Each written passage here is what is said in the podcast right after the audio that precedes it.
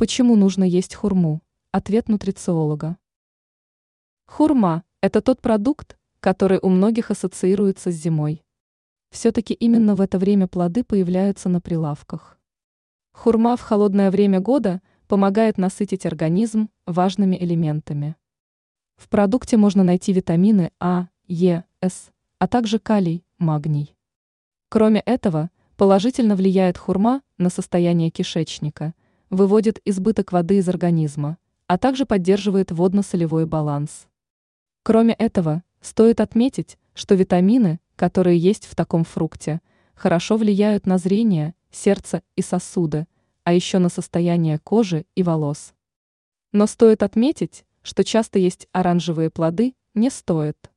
Важно не перебарщивать со сладкими фруктами. Также нужно подчеркнуть, что не всем можно есть хурму.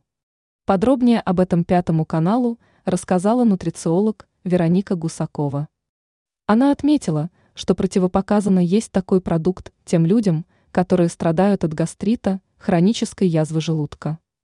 Убрать из рациона хурму лучше и тем, кто столкнулся с сахарным диабетом, панкреатитом. Надо помнить, что фрукт может спровоцировать аллергическую реакцию.